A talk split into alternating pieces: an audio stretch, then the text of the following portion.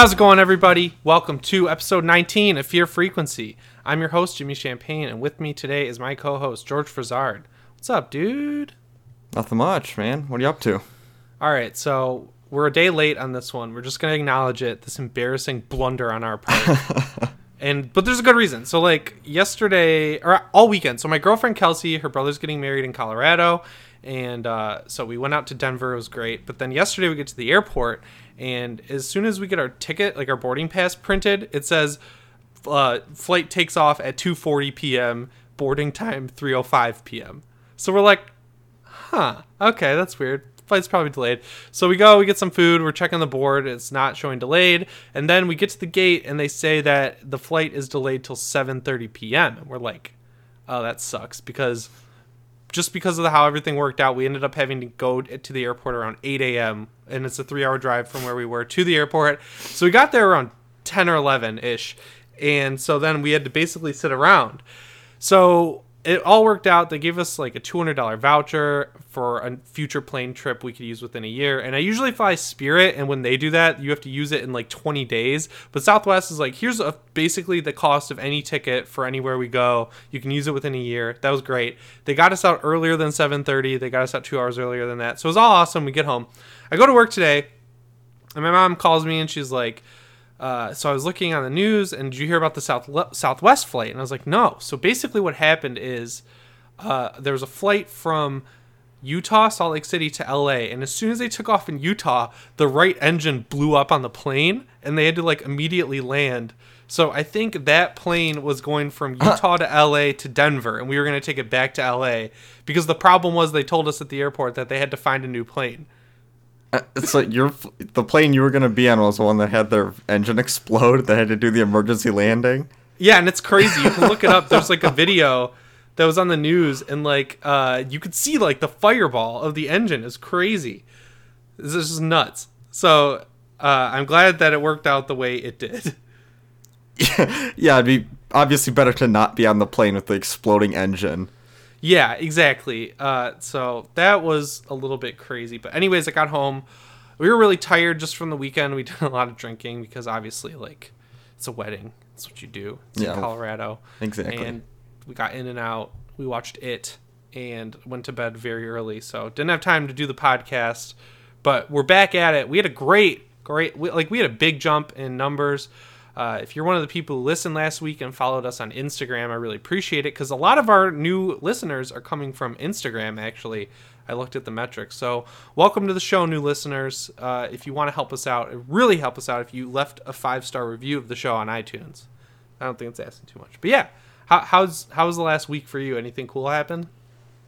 Um, I mean, other than my MoviePass uh, not being great for when I tried to go see Annihilation. Oh, yeah. So what Um, happened with that? So, the MoviePass app recently got a full UI update that changed everything about the app, how it works and everything. okay. And through some there's some issue with the new version of the app where if you make a reservation you can't see what your kiosk number is like if you're going to punch your ticket kiosk number in to like print your tickets off at the theater Okay. the only time you can see that number is when you make the actual reservation for the ticket Oh, so you can actually use digital tickets because I can't. I have to like go to the movie theater and then buy the ticket with the app, and then I use the actual credit card to buy the ticket. it, it I think you can do both ways because it says like the card's loaded or whatever, so you can Yeah. use the card to pay for the ticket. But it also gives me like a code I can punch just punch in at the kiosk, mm. and I don't have to pu- swipe a card or anything. But so I pre-ordered a ticket for Annihilation on the Thursday night, like the opening night technically, and you have to take a screenshot of that code if you ever want to use it. And this Because- is the redesigned app. Yes, like because- that looks nice. Yes, because the redesigned app is broken. So uh, the app crashed while I was confirming my ticket, so I couldn't take a screenshot of it, and then it wouldn't come up in my reservations. So I just had to wait until Saturday to go see the movie instead of seeing it on Thursday. Oh, that sucks. And then you did you use your MoviePass again, Oh yeah, definitely. I'm not paying for it. or did it not let you? No, it let me. It, it you can only do one a day, so I couldn't like try to re-reserve the ticket. It was like Uh-huh. sorry. what the fuck? That's really dumb. So Yeah. I've you, I think I don't know. Maybe they they've had problems with the Android app because I mine works fine. Like I was really nervous, but mine works fine. But that blows. Yeah, mine did not work fine. And I sent Uh. a message to both of their Twitter accounts and opened up a ticket with their like weird third party customer service website. And that was on Thursday, and I still haven't gotten an email response or any response on either of my uh, Twitter DMs. And I also called them about eight times, and every time I called, their customer service line is so busy, they just say, sorry, call back at a different time. Jesus Christ. Well, that blows, but hopefully they fix the apps. I mean, I don't the- know. Like they sh- they started this company like out of nowhere, and it's like it feels like that Southwest plane with the engine on fire. Yeah, but I really do like the service when it does work. I think like not paying for movies is better than paying for yeah, movies. So it's like as good as it can get. Really. Right. Like you know wish- you're gonna have some fucking problems with it because it's like so too good to be true. right. So uh, like who knows how long this company is even going to be around for with this deal just I don't know what is going on behind the scenes that even makes this possible and I don't trust it for very long. So I'm just trying to take advantage of it while I can. Yeah, people are like the other shoe is dropping, the app's broken, and it's not available in like the top five AMC theaters, and it's like wow, what a price to pay. really. Like, how inco- like it's inconvenient, yes, and it's stupid, but like the benefit. so seriously, like you can fucking if you sign up for AMC Stubs Premiere, right? Their dumb club. It, Yeah. And if you use the MoviePass card, it counts as just buying a ticket with money. So you get enough points basically every time you go to the movie theater to make it so you can get a large popcorn and a drink for five bucks. It's like, Yeah. wow, yeah, the other shoe's really dropping. You know, life sucks for us MoviePass holders. Yeah, all all subscribers I can see literally one movie a day. If you see two movies a month, you get a free, it pays for itself. So Dude, like, out here it's one movie. Tickets are minimum fifteen bucks out here. It's like it, it pays for itself once for me. Like I don't give a shit. Yeah, I mean it pays for itself once because it's like ten bucks a month, and like Yeah. a normal ticket is like ten bucks or whatever. But still, like you know, two movies is like now you're like really making it worth your while. You're high rolling, dude. High rolling, baby. It's not whack at all. It's fucking awesome. Definitely not whack. But whoever designs that app definitely needs to get a life. Yeah, so uh, I'm gonna use my MoviePass to see both Death Wish and Game Night because you know they are not doing any early media screenings of Death Wish as far as I can tell. So Eli Roth's new movie probably not gonna be too great. yeah, uh, I'm kind of looking forward to it. I I'm like I, I want to, but Eli Roth just doesn't make good movies. Yeah, and I'm not like a big Bruce Willis guy, so I'm not either, and he's old now. It's like you're just you're old. yeah, who knows? Game night looks kind of fun though. The Game Night's getting good reviews, so I want to see that. It's Yeah. not a horror movie, but whatever. Eh, Uh, but yeah, we'll be talking about Death Wish next week, so get ready for us to take a huge dump on that. I, Who I mean, like maybe we'll be surprised. maybe it'll be like, you know, we'll completely turn around. We'll be hypocrites. We'll come back next week and be Yeah. like sucking a shit up instead of laying one down. I'm not on the like massive portion of Twitter that just decided that movie was racist uh, for no reason. So, uh, I I don't know. Like I just Eli Roth is a better producer and actor than he is director, in my opinion. Like yeah, he he did a good job in Inglourious Basterds. Clown is like a severely underwatched horror movie. Like it's so good. It's like one of the best ever I've seen. yeah, I'd say that's probably his best movie. Yeah, and he just produced it. So there you go. He's a better actor and producer than Yeah. director. But hey, uh, that's what I'll be using my MoviePass on. so let's get into the news here. Sound the alarm, bud. We got a Halloween update. So George did the doc this week, and you know he could have ignored the Halloween update, Halloween alert for you guys, but you know he's a good dude, so he put it in here. And this is actually pretty cool. So there's a big Halloween 40th anniversary event planned in California where I live in October. Oh Uh, hell yeah, Yeah, so you'll have to come out for that. yeah for sure.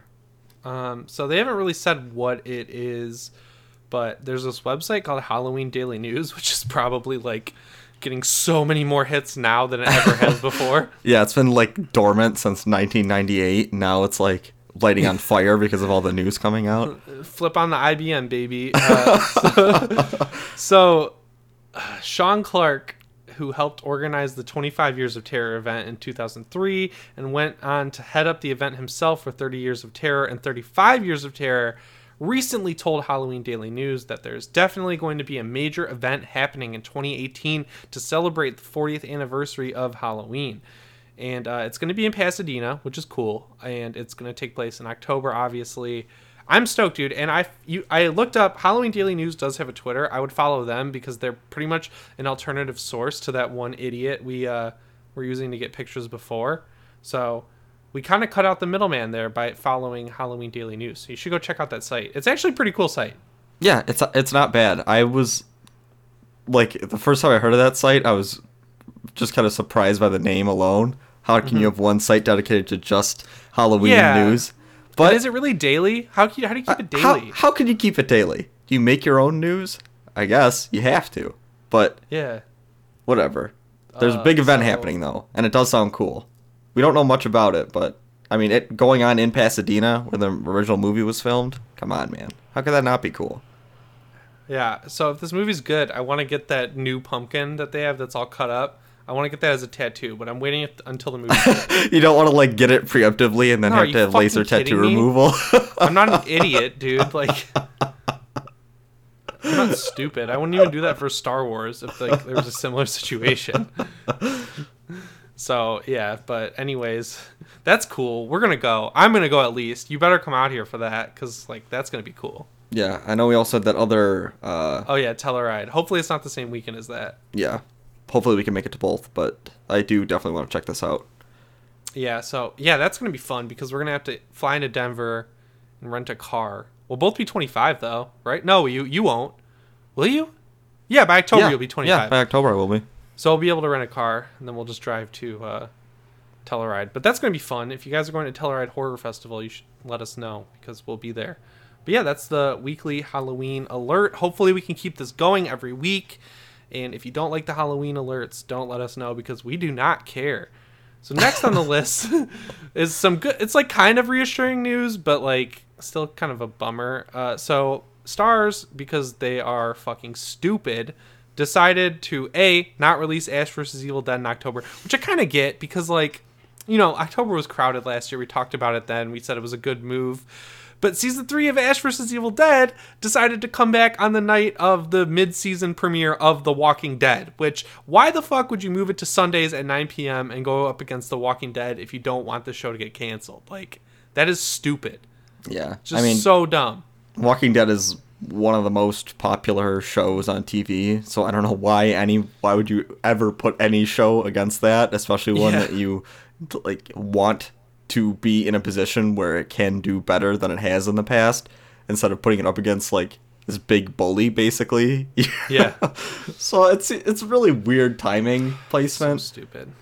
but, But yeah, like we I said uh, earlier, they put an ending into season three of Ash vs. Evil Dead in case it's the last season.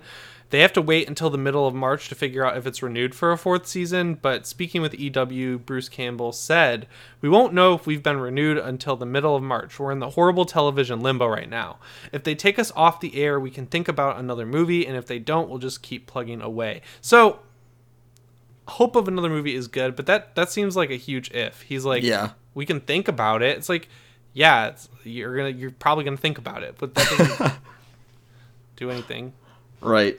It's kind of like wishful thinking. If the show gets canceled, it'll have an ending at least, so p- fans won't be pissed. To, they won't have to sit on a cliffhanger. Yeah, it uh, got three seasons too. Like that's Yeah. that's a good run. Yeah, it's not bad, and maybe they'll do another movie. I mean, I doubt it, but it's possible. Yeah, I mean, I don't really care if they don't either. Honestly, like we got a great show, Yeah, I mean, solid throughout. we've gotten despite- plenty from this series. The series has like never really failed. Yeah, I, honestly, I'd love a sequel to the remake because that's better than a lot of better than all of the show, honestly. But I think the first episode of the show is pretty damn special, but yeah, yeah, it definitely is. It's just but I don't know. the remake was great in its own right, and I'd love to see more to see like an Evil Dead two in the remake. I always expect the remake to lose some of its like magic to me, you know, just as time goes on because I revisit it like annually. Probably I watch it at least once a year. Right. It never does, and it honestly gets better every time I watch it. Just notice so many more things. You appreciate the camera movement and just the way the sets look and how many practical effects there are. Uh, there's literally no CGI in that movie, as far as I can tell, and it's just it's. I would like, ah, man, it's just so good. I I I don't think it's as good as Evil Dead or Evil Dead Two, but I like it better than the originals. It, like all honesty, I just love it. It's so good.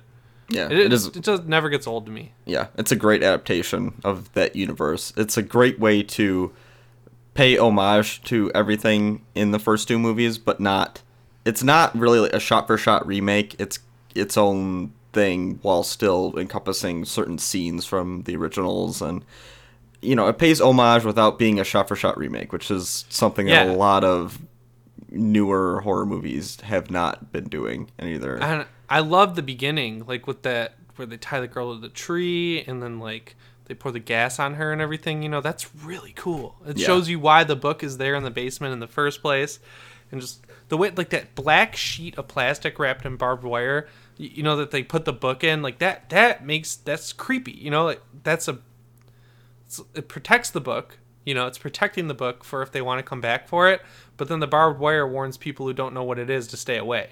right. And I think that's really cool. yeah, expands on the mythos a little bit in an interesting, cool way. So, yeah, I mean, I'd love to see more happen in that. Not that I don't want to see more with Bruce Campbell, you know, still in the role of Ash, but I think there'd be a way to fit him into that mm-hmm. remake. I mean, they even had the teaser with him in the very end of the, you know, the after the credits scene in the remake. Mm-hmm. So I I could definitely see them fitting him in. They they probably couldn't fit in the other characters from the show, but The problem is in season two, they go back to the cabin, and it's like it's a good recreation of the cabin from the movie, but I think the cabin in the remake is better. So it's like they've already fucked the plot, but if they ignored Ash versus Evil Dead and then made the movie universe its own thing and had him come back, I think that'd be cool. yeah, they basically have to say, "Yep, the show is over," but this is the sequel to the remake that Bruce Campbell's also in, but the last thing you saw him in didn't happen in Yeah, this and then continuity. people would come out of the woodwork who didn't watch the show to bitch and moan about how they're removing the canon. yeah, it'd be there'd be some strange, strange storytelling you'd have to do with that, but it'd be cool either way. Yeah, I mean, I I don't know. He's Fede Alvarez is working on uh, Don't Breathe 2, so I wouldn't want anyone but him to do it. Yeah, So, but yeah, so uh, that's the news we have for Ash versus Evil Dead, and then next up we have that the Dark Tower TV series has found its home at Amazon. I am surprised that this show is still happening because it does take place in the same universe as the movie. I think like that was the original plan, right? yeah. I think the original was that they hoped the movie was going to be very well received and people would be very interested in the Dark Tower series and then they could expand upon all the mythos since it's such a deeply complicated storyline involving all the different, you know, Stephen King universes that he's created through all these different books. So it'd be kind of a complex Yeah. web to weave in movies. So a TV show you can kind of flesh everything out better. Yeah. But it sounds like the TV show is still happening. I don't even really know if I care about it. Uh, like we get, we're getting Castle Rock. That looks pretty good. The Dark Tower movie, like the universe that movie set up, is pretty dumb. So, like, I don't know if I necessarily want more of that. It just goes back to that thing where his universe is just so fragmented. It's hard to really. You don't know what part of it you should care about at any given time. You know. Right. And I I mean, it's on a list with like a couple other TV series that Amazon owns, so it might just be a property that they're gonna keep a hold of until people maybe forget about the movie that came out, and mm-hmm. then try it. Like maybe if Castle Rock does really well, and then they finish that, maybe they'll move on to, you know, Dark Tower if people are still very in the Stephen King mood and they want to mm-hmm. try to take another run at that from you know fresh start, ignore the movie completely. I could see them doing that but I, I think it's probably just something where they own the rights to it right now and they're just gonna sit on it. Yeah. So Yeah, I don't know, man.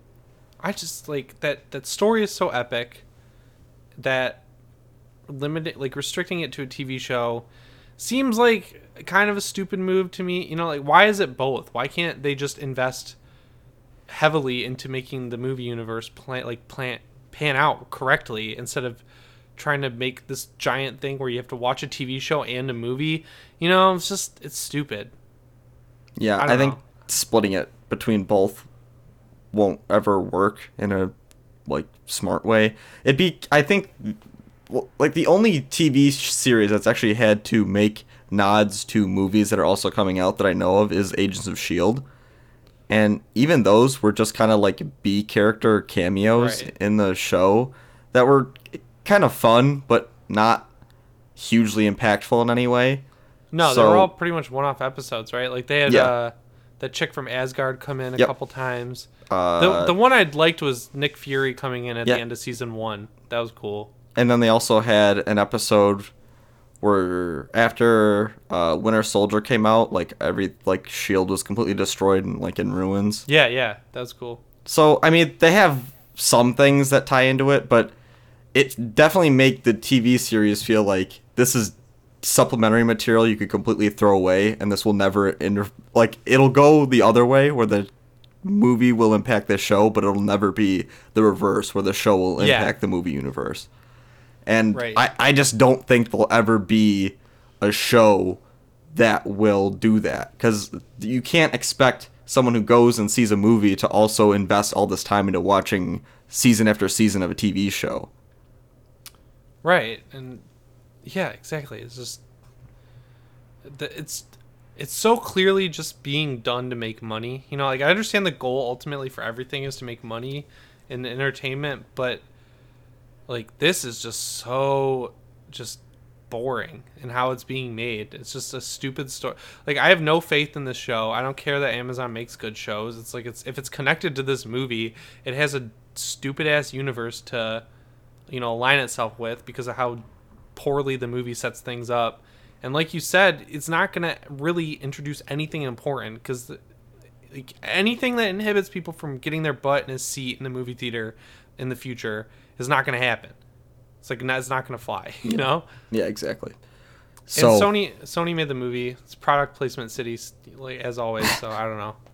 yeah, this is probably who knows what's gonna happen with it.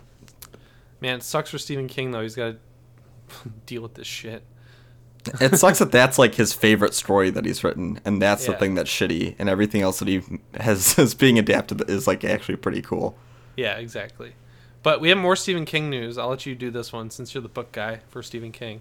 Yeah, so Stephen King eh, wrote a poem in like the 60s and Okay. it is called The Bone Church and it's being Alright. adapted for the small screen. So the basic plot is an adventurer organizes an expedition deep into a vast jungle uh, to locate a mythic bone church. They discover a secret not meant for the eyes of strangers. Only three of the 32 travelers escape with their lives in a tale narrated by one of the survivors who tells stories from a bar stool to patrons who will buy him drinks. Okay, that sounds cool. I mean, So- the poem is weird. Yeah, But- I mean, it's definitely a cool setup for a show. Yeah. to do like a one-off you know every, you know every episode is like another piece of the story and then you do it as like a six-part miniseries or something by the end you know the whole thing That's cool. I like that. I'm fine with that. yeah i think that is a something that'd be easy to adapt to tv and it's actually a cool concept that i'd actually like to see play out Yeah, I always want to. I want to read that Mr. Mercedes book trilogy, and the show is on AT and T's Audience Network. But I heard it's actually a pretty good show. Uh, I might want to check that out too, because I see that in there. Chris Long is exec producer, and he executive produces Mr. Mercedes too. yeah i'm making my way through another king book right now so Which maybe that'll be my next one i'm almost done with dr sleep Oh yeah, yeah. You telling me that today? That's a great book. yeah it's very good It's really creepy. I want to see that show also. Speaking of the thing, which we weren't speaking of, that show, The Terror or whatever, on AMC. the strain seen the? No, no, no. There's a new AMC show coming out. I think it's called The Terror. Yeah, it is. The Terror AMC. You gotta check this out. It looks so cool. It looks. It's like uh, Here's the synopsis, everyone. A Royal Navy ship undertakes a perilous voyage in pursuit of the Northwest Passage, but treacherous conditions, limited resources, and a low or low morale plague the crew. But it also looks like there's a monster involved. Like it looks very much like the thing to me. Huh. And it's produced by Ridley Scott, and it's based on a novel by the same name, obviously. And uh, it's a it's a, an account it's a fictionalized account of the real expedition to find the Northwest Passage that uh, the ship became stuck in ice uh, near King William Island in Nunavut between 1845 and 1848, and it looks really cool. So it's kind of like an isolated. They're stuck on the ship, and there's also a monster coming around, and Yeah, I I think so. I haven't read the book, but I might because it just it looks like there's a monster involved. But it, it's a horror thing for sure. Like it's horror based, and if you look at the title treatment, if oh there is a monster for sure. I'm watching the trailer right now, but yeah, it looks like the thing, man. It looks really cool. I'm. I mean, I'm into that. I like the uh, the sound of it.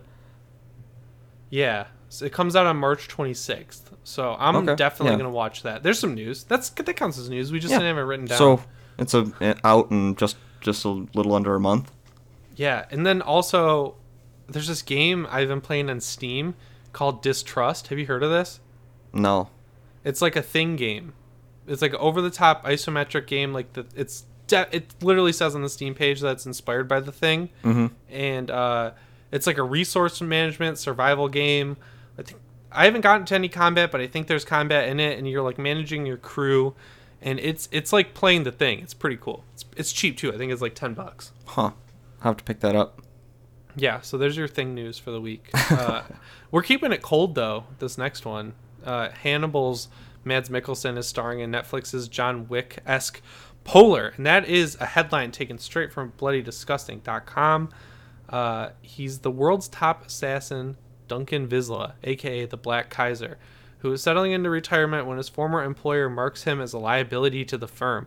Against his will, he finds himself back in the game, going head to head with an army of younger, faster, ruthless killers who will stop at nothing to have him silenced. That does sound a lot Yeah. like John Wick. Sounds Holy very shit. very similar to John Wick.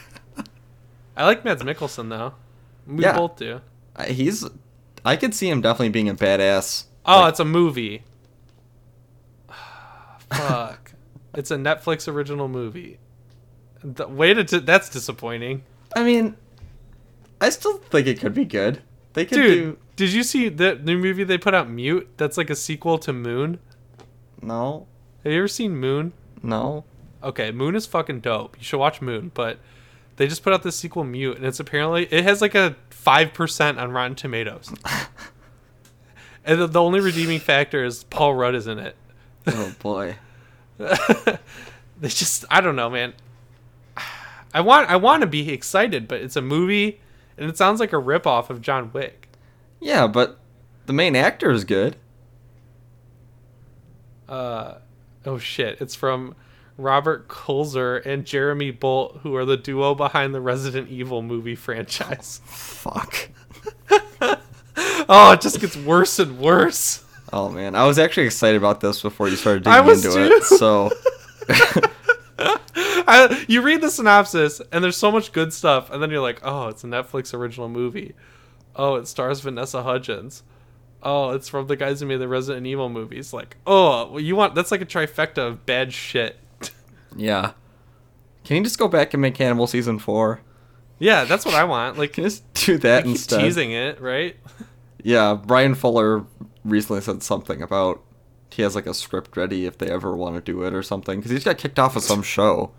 He was a he quit American Gods, and then Oh. he was he was working on something else. Yeah, he was on something else after American Gods, and then he's also Oh, Amazing that now. Stories! Amazing Stories. Apple was remaking Amazing Stories for like Apple TV or whatever, Uh-huh. and they kicked him off because he wouldn't make it family friendly. Well, good for him. yeah, and he was supposed to. He was showrunning uh, Star Trek Discovery for a bit. and He quit that. Quit American Gods. So I don't know. You you can tell. Just give him the, give him Hannibal back. Just give him Tell he Hannibal. wants it. Just give it to him. He's Come not on. gonna be happy unless you give him Hannibal. I'll be happy if he gets Hannibal. We'll all be happy if he gets Hannibal. Even fans who don't like Hannibal will be happy because people will stop. Like people who like tell these internet companies to bring back uh, Hannibal are like switchport beggars on Twitter. They- There's there's got to be a lot of overlap there, you know? Like Yeah. it's like I want it back too, and I also want every game to come to Switch. But I'm not gonna like go on the Twitter of every dev who's making a fucking game and be like, "Is it coming to Switch? Is it coming to Switch? Bring it to Switch." You know? And I'm not about to go like up to every like Netflix, Amazon Prime, and Hulu and be like, "You bring back Hannibal? Are you bringing back?" You know? It's like, Yeah. calm down, let it happen. The, they, people they know we want this show back. Yeah. I just really hope it comes back because that's such a fucking good show. Yeah, and uh, don't be annoying about it if on Twitter if you're one of those people. Like, get a life. so next up on here is some dope news. We got R.L. Stine back in the rotation this week. He's got a new Fear Street book. He's re- bringing back the series in a called Return to Fear Street, and he released the cover. And boy, oh boy, is it good! Yeah, It's it's, like- kind of like um, you know, like a pinup girl style, like you know, like those old like tattoos. Yeah, It kind of is like Yeah, yeah. in that sort of art style, and it's basically a, it's a woman holding a bouquet of roses, and then the middle is just a skull. yeah, and she has like amber eyes. That's kind of cool. It's called "You May Now Kill the Bride." Oh man! I mean, come got- on, with the It's title got like the that. Stephen King font as R.L. Stine's name. The actual logo for Return to Fear Street is also very cool. Yeah. Um, if the cover is any indication, then this book will actually be pretty good. Yeah, and I just want to apologize to listeners if they can hear my neighbor downstairs. He's like 24 7, man, having a party. really fucking annoying. Const- constant.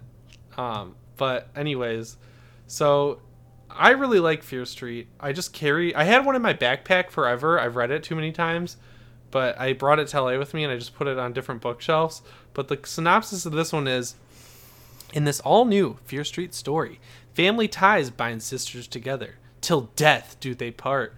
Two sisters divided by time, each with the terrible resentment she can barely contain. Two fear family weddings decades apart. Each bride will find that the ancient curse that haunts the fears lives on. It feeds off the evil that courses through their blood. It takes its toll in unexpected ways and allows dark history to repeat itself. And it comes out on July 24th. That sounds cool. Yeah. I mean, with a family name of Fear, come on, dude, that's got to be cool. Yeah, that's fucking dope. And if Yeah. you haven't heard of uh, the Fear Street novels before, the article says the Fear Street series took place in the town of Shadyside, Ohio, and it's centered around teenagers fending for their lives against various monsters and madmen. Fear Street and its many spin offs came to an end in 1999, but a revival of the series back in 2014 has to date seen the release of six new books. I gotta read these. I thought this was like the first one. But yeah, so aren't these basically just more adult versions of Goosebumps books? They're Yeah. like Goosebumps written for, you know, YA to like adults. Yeah, I, yeah, that's exactly what they are. Yeah, so it's cool. I'll read it's cool them. that R.L. Stine isn't just, you know, writing books for the kids. He's got us kids that grew up on his books in his pocket too. Yeah. So that's cool. Next up, speaking of R.L. Stine, Goosebumps 2 is uh, filming. We don't know if Jack Black is returning, which is kind of a bummer because he played R.L. Stine. But there is a report that Jeremy Ray Taylor, who played Ben in last year's It, will star alongside Madison Iseman and Ben O'Brien and Caleel Harris. Huh? Why aren't they bringing back Dylan Minnette? Maybe, yeah, maybe I don't know what's going on, but that's cool. It comes out October this year, which makes it a Halloween movie. I like Yeah. that. I mean, maybe they're going the way of they're basing it off a specific book this time, and it's not like a continuation of the uh, Yeah, story in the would first one. cool. Or maybe it's an anthology movie about multiple shorter stories. Who knows?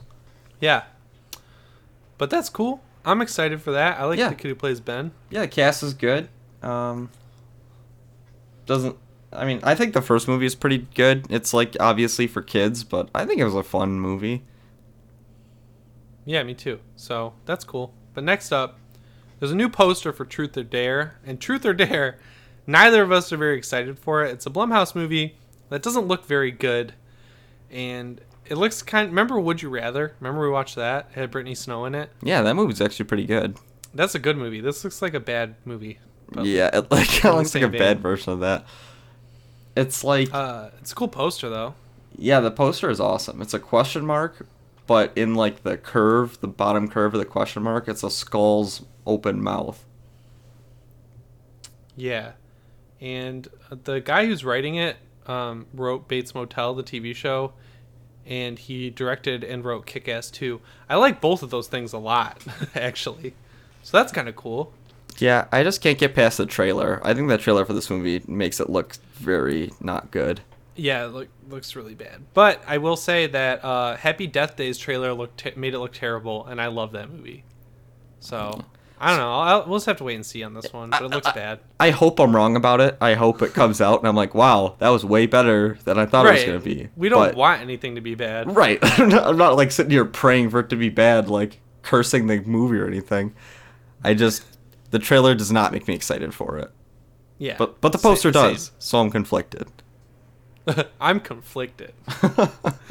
like the movie looks whack, but the the poster doesn't. You know? Right. So can I just stare at the poster for like two hours? If it's Things like- bad, you can. I I mean, mean- either way you can. But like Either- you can either way I can. longingly. if it's bad, you can just go sit in the lobby of your movie theater, staring at the poster. Exactly. For what could have been. Oh man. I hope it's good for your sake, because I don't want I don't want that to happen to you. I'm tell I don't want it to happen to me either, but I'm it might have to happen. I have no control at this point. I thought that movie also came out in like a week, but I think it comes out in April. I think it's. I think you're. does it come I think it's either March or Just is coming soon on the poster. Yeah, this Maybe new they- oh, poster April- that just came out. April thirteenth, it comes out. April. Okay. Cool. So All right, we'll we got a couple out months. in two months. Uh, and then last on the list, we get some Stranger Things news, which, I mean, man, I love talking about this show, but I really hope it comes out sooner rather than later. Uh, there's three new characters being added. Mayor Larry Kline, described described as a classic 80s style slick politician, Kline is described as pathetic and driven only by his interest. This sounds a lot like a character, like another rehash of a character we've seen. You know, like they had the old guy in the first season, they had the doctor who was kind of playing both sides of the fence in season two, and this guy seems like a. ri- I don't know. From this description, it seems like a riff on the mayor from Jaws. Yeah, kinda. I'm sure that that's you know part of the inspiration since it's like an '80s style, quote unquote. Yeah. Um, and then they have Bruce, who's just basically Ron Burgundy. I guess he's like a news reporter in his fifties who's fat, outwardly sexist, and bedraggled. And then Patricia Brown, which is my mom's first name and her sister's last name, in case you were wondering. She seems to be filling the role of the sweet neighborhood elder. The studio is looking for a woman in her 70s for the role. So maybe they'll get Lin Shaye. How cool would that be? That would actually be really cool. That'd be a great get for this character. Yeah.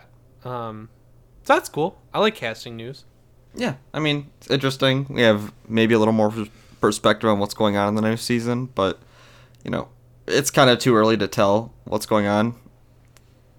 Yeah. All we know is that there's these three characters possibly being added, and that they're giving Will a break because the poor kid has been in the shit better, for two dude. seasons. Let him be friends. Just let him have some friends, man. Jeez. Yeah, seriously. Let these friends hang out. like, let Will just get a life. Just let Will breathe. My God. let him breathe. God damn. Yeah. I hope that in this season there's less monsters because the demo dogs were cool, but like CGI is not going to age well. You know, no Yeah. matter how good it is, it's not going to age well. And like the Demogorgon's fine. I thought it looked pretty bad in season one, but there's only one of it. You know, there's a lot of demo dogs in this in season two. Yeah. It should be either more practical effects or just less creatures altogether, just to cut down on that, just in case Right. it doesn't age very well. Yeah, so that's going to wrap up segment one for us. We're going to take a quick break here, uh, and then we'll be right back with our, a review of Annihilation.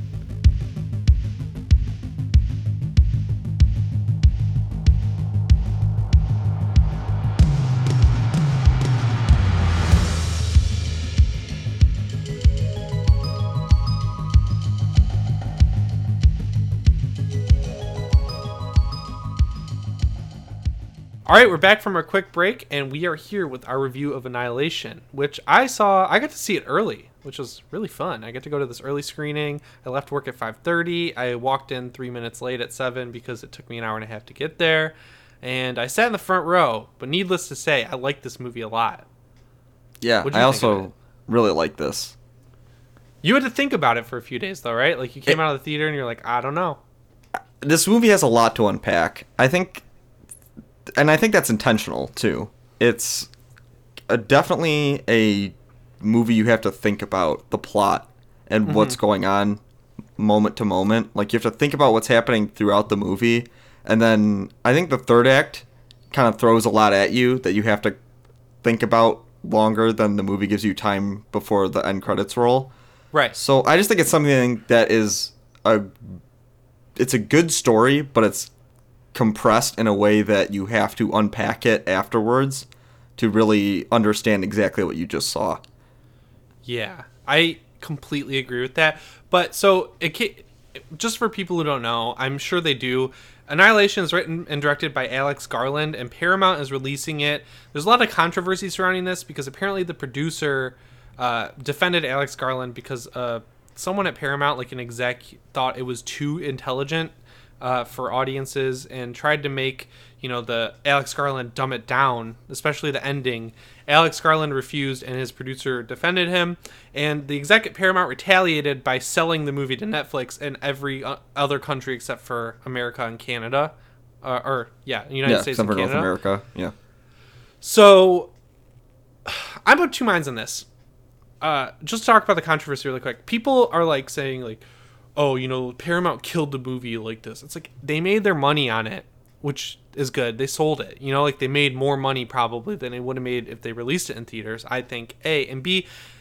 People are saying that Paramount marketed Arrival and that made a ton of money. And these are like they're similar movies, but that is such an entirely different situation. It's not even funny. Like Arrival was a festival movie that had a huge festival run, got a ton of great word of mouth, people calling it the best movie of the year. Then so people are hearing about this movie all year, right? And then Paramount buys it and puts it in theaters and it has great word of mouth already. They got a ton of free marketing and then they put out a few trailers that were like calling it the best movie of the year already. You know, like it's, Yeah. it's so it's so different. It's not even similar in, in any way, really. Yeah, I agree that it's a very different situation between this and Arrival in the just the marketing aspect is completely different. I- think Annihilation had a lot to go up against, not only in the fact that uh, uh, I- I I saw almost no marketing for this movie at all. One, I saw no marketing, but I saw a ton of people talking about it on Twitter. Like I saw so many people. I saw a lot of Twitter word of mouth. I didn't see like any trailers. I saw no billboards. I saw none of that. I had to like actively seek out a trailer for the movie. I I didn't. I was never like offered one in a pre-roll on YouTube or anything You, like that. you know what's weird? I've seen. Well, I have YouTube Red, so I don't see trailers. So that's like something that doesn't. I never see them anyway on YouTube. right? But I see a lot of movies out here, and I've been seeing trailers for this thing for over a year. Because it was supposed to come out at the end of last year, and then they bumped it back. But I've been seeing trailers forever out here, and I know it's different in LA because they wanna they promote everything out here, A and B. They promote things that they will, that will win awards. You know, they're getting things in front of people's eyes who will vote on the movie. Yeah, exactly. But yeah, I don't think there's a conspiracy theory here. I think it's honestly, I honestly think it's a little bit better that it got released on in Netflix and so many other countries because I don't think it had a hope to do well, in, really ever in theaters. I think it's a real shame that people won't see it in theaters because I think this movie l- gains a lot from seeing it on a big screen like that. Oh yeah, totally. There's it's. I was in the front row, but so I feel like I missed a couple things, but man, it filled the screen really well. It's a great looking movie. Like the the CGI is kind of inconsistent. You know, some of it. There's there's these two. Well, maybe we should let's let's go back to this. Let's talk about like what the movie actually is. Okay, yeah, we're, we're getting a little ahead of ourselves. Yeah, You're yeah, right, we're getting you're ahead of ourselves. So basically, what happens is uh, very light spoilers here. It's in the trailer though. Uh, something crash lands in a lighthouse in the southern United States, and then this field called the Shimmer that kind of looks like spilled gasoline, um, like comes out from that lighthouse, and it starts to mutate everything within it. Like plants, animals, whatever's inside of it, it gets mutated, and it very slowly spreads. So the government sets up this, uh, you know, base outside of it called Area X, and then they send in various teams of soldiers over a long period of time, and they never come out until Oscar Isaac's character Kane does make it out, and he shows up at his house where his wife Lena is, and she thinks he's been gone because he's a mili- he's in the military. He does super covert missions. He's been gone a year, so she thinks he's dead. She shows up. Uh, immediately, he like passes out because he's spitting up blood, and then she wakes up in Area X and ends up volunteering to go in, find the lighthouse to try and cure her husband.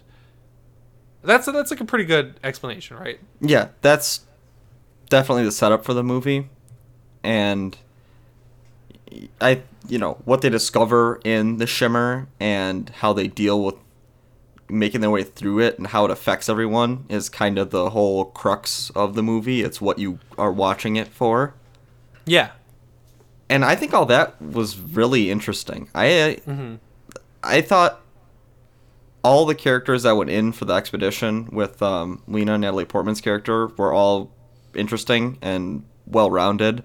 The only character I didn't, you know, really love was uh, uh, Anya, who was played by Gina Rodriguez. Oh god, dude, she's awful. Like I saw people praising that performance, and I don't know, I don't know what movie they watched because she's just so people like, oh, I loved watching her get influenced by the shimmer, and it's it's if that's what the shimmer is doing, it's very poorly telegraphed by the movie, so that's a fault. And if it's not, if it's how I perceived it, she's just a bad actress. she's overplaying it phenomenally, like just astronomically overplayed her part, in my opinion. And it's the only thing really, except for a CGI part I'll talk about in a minute, that took me out of the movie was how shitty her performance was. Yeah, I felt she was really over the top. I think if that was supposed to be how the shimmer was corrupting her character, then I think we would have seen that in more than just her character. We would have seen other characters acting out in similar ways that she did.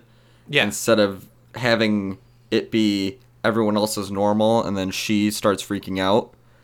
yeah, definitely. So I, I- I just didn't really think her performance was that great. I thought she was kind of weak in the movie. Mm-hmm. Um, I thought Natalie Portman was the strongest part of the movie, and Dude, yeah, she's a great actress. There's a part where you, it's in the trailer where she's firing a gun at the mutated alligator with shark's teeth. That's in the trailer, so I don't really care about spoiling it. But man, she looked. That's that's the first time I've seen someone ever in a movie fire a gun, and it felt like I, I don't know how to fire an M16, right? But I felt Right. like she knew how to fire an M16. like that didn't feel like acting, you know? That felt like I was watching it happen. Like it, it was really cool. yeah, like I believe she was like an ex-military, like you know, like her character is. I I had no issue believing any part of her backstory or her you know conviction. I think she was uh, uh, giving it her all the entire movie, and she is really the best part, like without question. Yeah, I also really liked uh, the character Doctor Ventress. Yeah, She's played by Jennifer Jason Leigh. She's just so cool, you know, like she's just fucking like so cool. yeah. I mean, I I don't know. I just thought she was like really well played and she like she's always fidgeting, you know. She's always playing with something. She looks disinterested, and she's a psychiatrist, so you can tell she's doing it on purpose. She's like baiting, you know. She's Right. constantly baiting Lena to you know like pay attention to her and want to go volunteer to go into the shimmer. She's baiting the other characters when they get freaked out and want to leave. She's baiting them with like knowledge and being like i don't give a shit if you go back. I'm going to the fucking lighthouse. And then she just goes. You know Yeah. she's a cool character. Yeah, she's kind of the driving force of the plot. She carries it forward all the time when there's different discussions because she's she has a very, I guess, direct goal: get to the lighthouse, find out what's causing the shimmer, and she doesn't let anything distract her from that. right And that's an and that makes her character really interesting. I thought, like I said, I thought everyone that was actually in the shimmer, like the crew that goes in, were well-rounded characters, interesting to watch. And then uh, the environment itself of the shimmer was always cool to see, since it is affecting the environment in different ways in the deeper and deeper they go in to Uh-huh. the you know the, the area that's closer to the lighthouse. Yeah, and the the mutated bear, that thing, that's honestly one of Terrifying. the scariest. Yeah, terrifying. They could make a movie about that thing and I'd watch it, you know? Like that thing was cool. yeah. It's really just really cool that whole part. The the CGI though, I think this movie's biggest problem is that it's inconsistent in a lot of ways. Uh, mainly, it's inconsistent visually. Like a lot of the CGI looks killer, like so good. The shimmer bubble, I don't think looks very good at all. And uh, the deer, you see these mutated deer or like antelope or something, like halfway through, and God, they look awful, just so bad. Those are also in the trailer. The mutated deer. I Yeah, they are. the They are. I, I made a couple videos on it, so I know what's in the trailer now, like by Right. it's like ingrained in my fucking head. right. Um. But th- yeah, it's just it's inconsistent. Yeah, I, I agree that some of the some some of the CGI looks way better than others. Uh, but I think that they put the budget where it counts in terms of CGI, where things that need to Yeah. look really good do look really good. And y- you know, the things that do kind of fall by the wayside are minor details. Uh huh. Yeah, like the deer's forgettable. The only the only thing that made me bring it up honestly is that they they show them twice. There's two different, I think not scenes, but two different extended shots. It's like they double down on how bad the deer look, and that bothered me a bit. It's like just why, but uh, the ten the tense parts are really cool. You know what looked awesome is the way that moss, that weird mushroomy moss, once they get to this military like 'cause, you know the the shimmer's expanding obviously so they have to abandon bases that work like far outside the shimmer. At one point the shimmer expands. So they get to a, an abandoned base at one point and it's very very creepy and just super cool. It reminded me of jurassic park uh 3 when they go to the old InGen compound. Yeah, it's um but it's better than that. yeah, it's really it's a cool setting. And yeah. it's interesting to see what they find there and the different mutations around that area are all really cool. Yeah there's one really specific one that's in the trailer but i won't say what it is. Yeah, that right. looks so cool it look Yeah. it reminds me of the last of us Yeah, it is a lot like that. because the the soundtrack also is very good. It's really cool, uh, you know, acoustic guitar.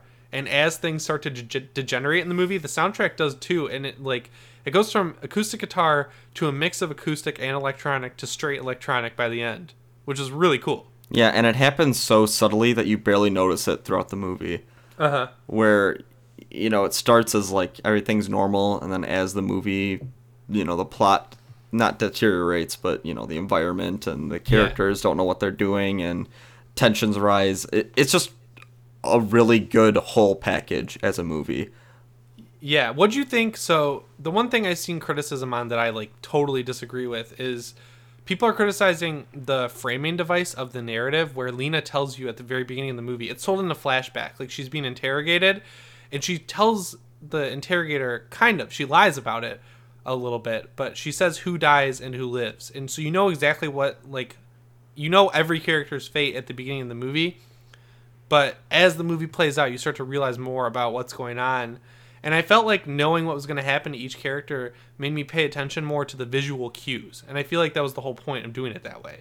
Yeah, that didn't bother me at all. I thought that it was cool right? Like original. Yeah, and I mean, I guess framing it in the way where she's in the interrogation room in the beginning, kind of, you know, you already know kind of what the fate is for the other characters in that sense. So, yeah Uh, but I don't think that it's like, you know, a, a bad way to tell the story. I don't think that weakens it in any way. You still get to s- experience all these characters and see what they do, see how they interact with the environment. It's not like she's like, "Oh yeah, I was with all these people. I don't know what happened to them, but this is what I did." And then you just follow Natalie Portman the whole time, and they're just in the beginning of the movie or something like that. yeah and it's not explicit in what order they die so you just know they die. So every time there's a tense scene you a don't you you don't know if someone's going to die. You don't know which character is going to die if someone does die. So the tension is definitely still there. And then it makes you pay attention to visual cues more because you're looking for any cue on what who could be next. And then it makes you notice things that are hidden there because this movie tells its story visually like way visually. Yes. so it- it's forcing you to pay attention in a really smart way. I, I mean, I think.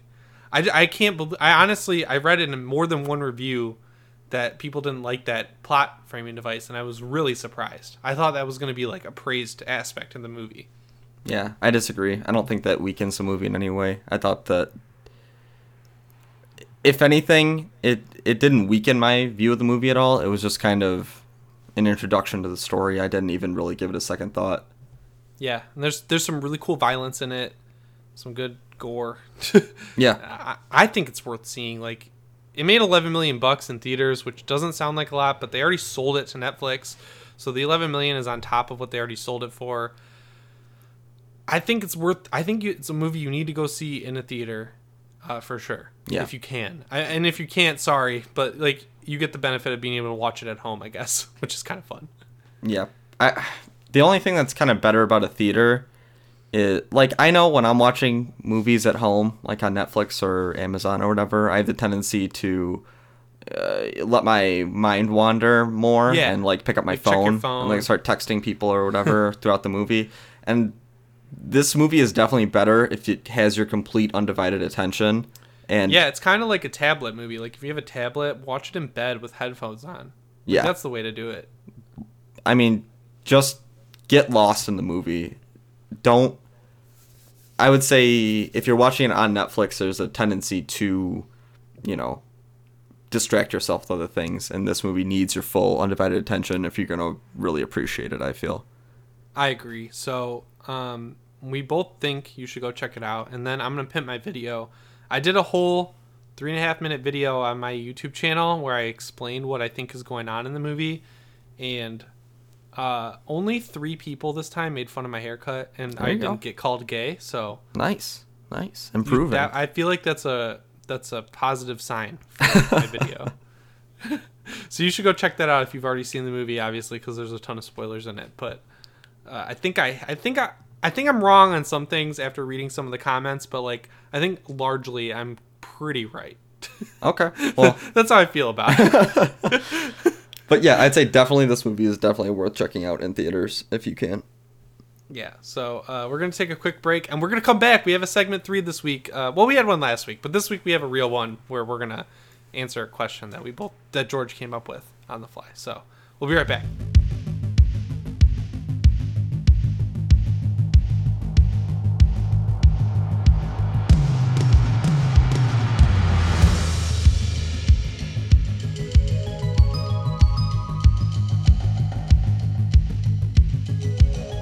All right, so we're back from our quick break, and like I said, we have segment three this week. George came up with this question, so I'll let you introduce it. All right, so for segment three this week, the big question on my mind is what non horror director do you think should direct a horror movie? Okay, so you can go first. I think I have the ultimate good answer, so I'm gonna let you go first. When I posed this question, you had an answer immediately, and it took me a, a little while to think of one. And I'm not even super confident in my answers, so you probably do have a better one than me. But for No, me, dude, I think good about your answer. I think that Jordan Vogt-Roberts, the director of Kong Skull Island, would do awesome with another horror movie. I don't I don't really consider Kong Skull Island a horror No, movie. that's not horror. But I That's not think horror. to have a real fully fleshed out horror movie would be something really cool for him. I think his style would lend itself very well to that. Uh, yeah, dude. You know what scene I immediately think of is those big spiders with bamboo legs. Yeah, That's the scariest scene in probably any movie I've seen in a long time. That's very scary. I could see him if they did something with um you know creature based obviously Uh, it has to be. obviously something creature based, but maybe s- pull back on the CGI and do focus on just one creature and have it be you know maybe in the woods somewhere remote, maybe an island like Kong Skull Island, but just something maybe more practical in nature as a creature that is you know hunting or is part of the environment in a way that they can't that this team of you know whatever can't find. I think he does so well in that movie with making you care about the monster of Kong mm-hmm. that if it was something based around either a monster hunting down everyone that are kind of just kill fodder for this thing that you could just crank out movie after movie, you know, that could work, or if it was something where, you know, you care about the actual cast of characters and you want them to succeed against monster? someone. Yeah, right. I think either way it could work, and I think he would actually be really good in the director's seat of a full, you know, modern monster movie. Yeah, me too, dude. That's a great pick. I didn't even think of that at all. That he's working on Metal Gear right now, and I honestly would rather him work on a monster movie. Now that you mentioned it, that's really cool because I don't know that bug part. Seriously, I made a joke about it, but that was really fucking scary. No, the bug part was sweet. They're walking through a bamboo forest, and then it's like you don't know what's this giant, like giant, very. If you haven't seen this movie, you have to watch this movie because there's a part, there's a spider that is massive. A and B, it has probably like what a hundred foot legs that uh, look identical to the bamboo trees, and it's just stabbing through people. Yeah, just Like, skewering fuck, people as that's it's walking. Yeah, it's crazy. yeah. So That'd be cool. yeah, even like a large scale monster would probably be best, but it'd be cool either way. Oh man, but what? Yeah, like not even an existing property, really. Yeah, like I mean, a unique- like the, the ritual with likable characters. I would want. Yeah, like that would totally work. I mean, you don't even need to have the cult aspect to it. You could just be like, you know, a group of travelers. You could you could do a shipwreck movie where it's like a group of Yeah. guys take out like a, you know, boat for the weekend or whatever to celebrate someone's whatever, it doesn't matter. And then they get shipwrecked because there's a storm and then they wake up on an island and there's something on the island that's trying to kill them. And it's like this big huge beast that has been awoken by the presence of humans because like people haven't been on the island in like a Yeah. millennia or something. It could, oh shit it could be like a cthulhu movie. Like they wash up on like Rylith and Cthulhu's there and you have to like avoid all this really crazy like architecture and all these really strange monsters around you. Like stuff like that would be really cool and I think he would be great to helm that. Yeah, dude. You we, should uh you should like tweet that at him cuz he's really responsive. like we'll make a clip. I'll remember to make a clip of this part and then you can send we'll send it to him. Cuz that'd be really cool. The Cthulhu idea I like a lot. I just like to hear what he has to say in it. Yeah. Because uh I just remember one time I tweeted that I liked the HDR version of Kong Skull Island and I didn't mention him, but he found my tweet and was like, "I don't like the HDR version. I meant it to be not HDR." and I was like, "Okay, that's weird, but okay." Yeah. so I yeah, it'd think- be cool to hear. Yeah, it'd be cool to see if he has anything to say on that. But I think Kong Skull Island in general is highly underrated, and it was a great movie that came out last year. Okay, so here's mine. All right, lay it on me. David David Wain, director of Wet Hot American Summer, Okay, should remake Friday the Thirteenth. I knew where you were going with it immediately after you said this. You said director. Of I Hot think I've told Summer. you this before. This That- like grand idea I have. That is a great pick, though. like I don't know. For anyone who hasn't seen Wet Hot American Summer or the TV show sequel, not the third, not the second season because that's it's pretty bad, but the the the movie and the first season of the show, they feel like they're going in a horror direction, like Sleepaway Camp or Friday the Thirteenth, the entire time, and they never do. But he he nails the summer camp aspect like perfectly, even though it's a comedy, and I feel like he could do a like a really good Friday the Thirteenth Back to the Roots reboot. You're right, because it's like not in the first Wet Hot American Summer. Not only nails the like actual camp feel, like it, which it does, but the characters all are stereotypical '80s characters. And they're all old, but you still believe it. Uh, yeah, I mean, you could even do a younger cast, or if you wanted to be like uh, almost like a, also like a you know twist a comedy in there, you could have like some older Yeah. people there too. But if you could do like younger, you know, people that would actually be at a summer camp and just kind of make them like you know the dumb like ditzy characters like they are in the movie, but then throw in like an actual slasher villain. Like that'd be crazy. That'd be really. Yeah. He could set up all the characters so well. They'd be the perfect kill fodder. And Friday the Thirteenth needs comedy. You know, like you need to laugh in that franchise, and he he nails comedy. You know, like he has the comedy nailed down. He, he'd be the perfect guy, I think. Yeah, I mean, like you said, and you said that you you'll take this to your grave. That Friday the Thirteenth is a summer horror series. It's supposed to be enjoyed in the summer. They're all based Yeah. in summer camps. They're like, I, I mean, that like that in and of itself elicits a more fun, carefree vibe than like an October or winter horror movie. You know, it's about the characters having fun and being in a position where they don't know that the threat is there that could take them out any second. Yeah.